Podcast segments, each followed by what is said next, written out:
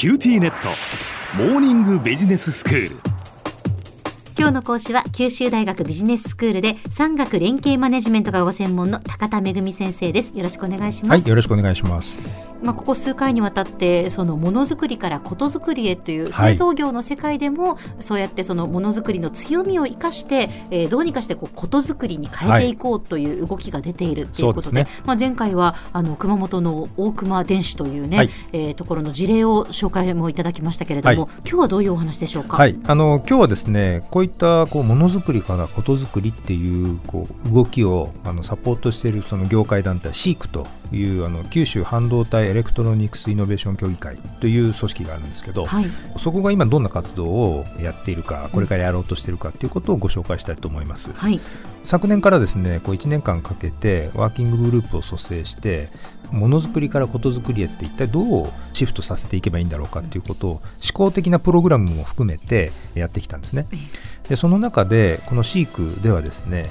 個々の一社ごとの企業のことづくりの力っていうのを向上させるために、うん、まずその企業をですねそれぞれの特徴ごとに4つに分類した方がいいだろうと、うん、つまり支援する内容は相手によって変えるべきだと。それで4つの対象群に分けたんですね、はい、でまず1つ目はことづくり未検討企業とうん、これはあのことづくりの重要性とかあるいは自社の経営課題の認識っていうのがまだ不十分な会社に対して、ええ、いやこれからもっと付加価値を上げるためにはものづくりも大事だけどそれをことづくりとして付加価値を上げていくってことを社長さん認識してやらないとダメですよっていうことをこう促すような、うん、まあ、そういうことが必要な企業群ということです。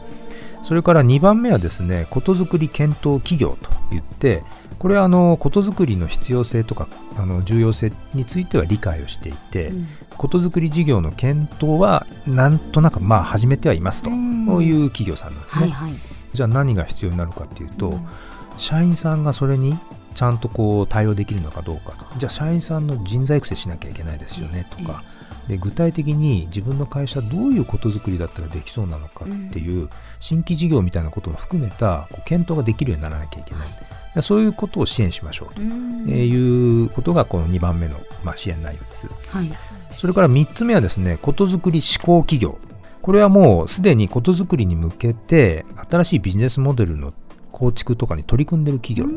ということです、はい、だからもう着手して動き始めている企業と、ええ。ー、いうことですね、うん、それから最後の4つ目はことづくり企業ってこれはもうすでにことづくりによる事業化を果たした、はいはい、でそれで成果を上げている企業と、うん、えー、いうことなんですね、うん、でこのそれぞれに対してやっぱり支援メニューって違って、まあ、そうですよね。やっぱりこうまず1番目のことづくり未検討企業っていうのは何よりもですね、やっぱり経営者トップがこうマインドチェンジないと何も始まらない、ね、はい。ということでそのトップに対するやっぱりこう啓発ですとか、ということを積極的にやっていきましょうと。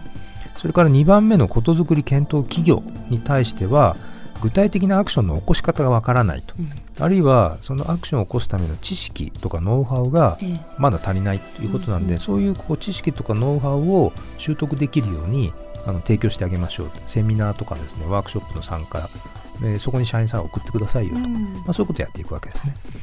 それから3番目のことづくり志向企業に対しては、これはもう具体的にスタートしている企業ですので、具体的な事業戦略を作るお手伝いをしたり、まあ、その企業にこう伴走する、こう横について一緒に走ってあげるという、そういうサポートがとても意味があるわけです。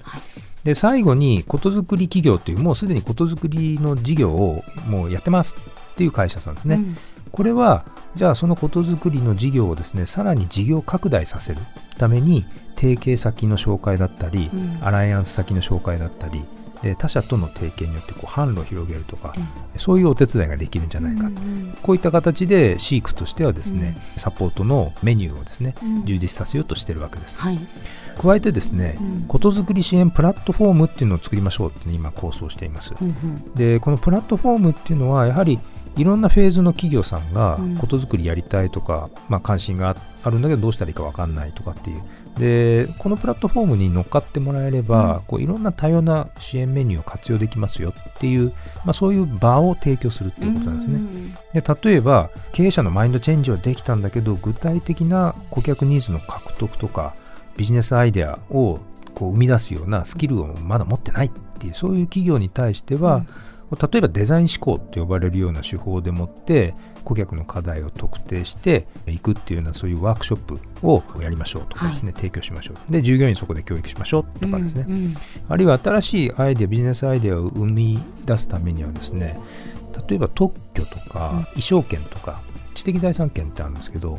これは過去の知的財産って全部特許庁のデータベースの中で公開されてるんですね。はいはい。逆にそういう公開情報を学習することによって、自社だったらじゃあこれはできるんじゃないかっていうあのヒントを得るとかそういうことをですね、えー、とサポートしますっていうこともやってるんですね。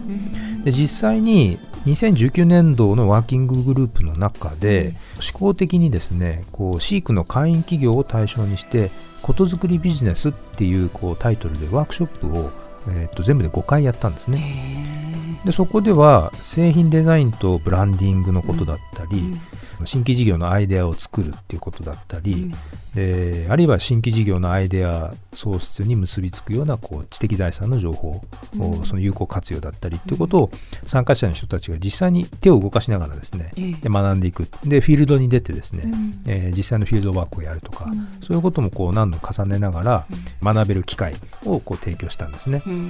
でこういったやっぱり支援活動っていうのは継続的に提供していくっていうことが重要なんじゃないかなとということです。そうですよね。やはりその企業単体ではこう気づかないことをシークのようなこう団体がいろんな角度からこう支援することによって全体のこう底上げになるっていうことですよね。その通りなんですね。やっぱりそこがやっぱり業界団体としての求められているとても大きな意味だと思いますね。一社ごと戦うっていうよりもみんな全体をこうどう底上げできるか。でその中でお互い企業さん同士で切磋琢磨していくと、はいはい、で協調でもあり競争でもある。っていうところでですね九州の半導体とかエレクトロニクス産業がまあやっぱり発展していくっていう姿っていうのがその先に見えてくるんじゃないかなと思いますね。では先生今日のまとめをお願いします。はい、えー、ことづくりの支援メニューっていうのは対象企業がどの段階にあるかでやっぱり異なってきます。でその中でも経営者のマインドチェンジ、従業員のスキル獲得、あるいは企業の枠を超えた連携ができるネットワークを持つっていうことがとても重要になります。はい。今日の講師は九州大学ビジネススクールで産学連携マネジメントがご専門の高田恵先生でした。どうもありがとうございました。はいありがとうございました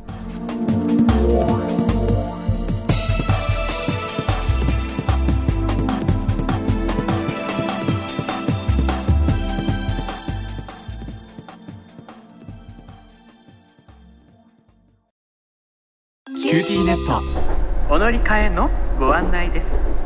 毎月のスマホ代が高いと思われているお客様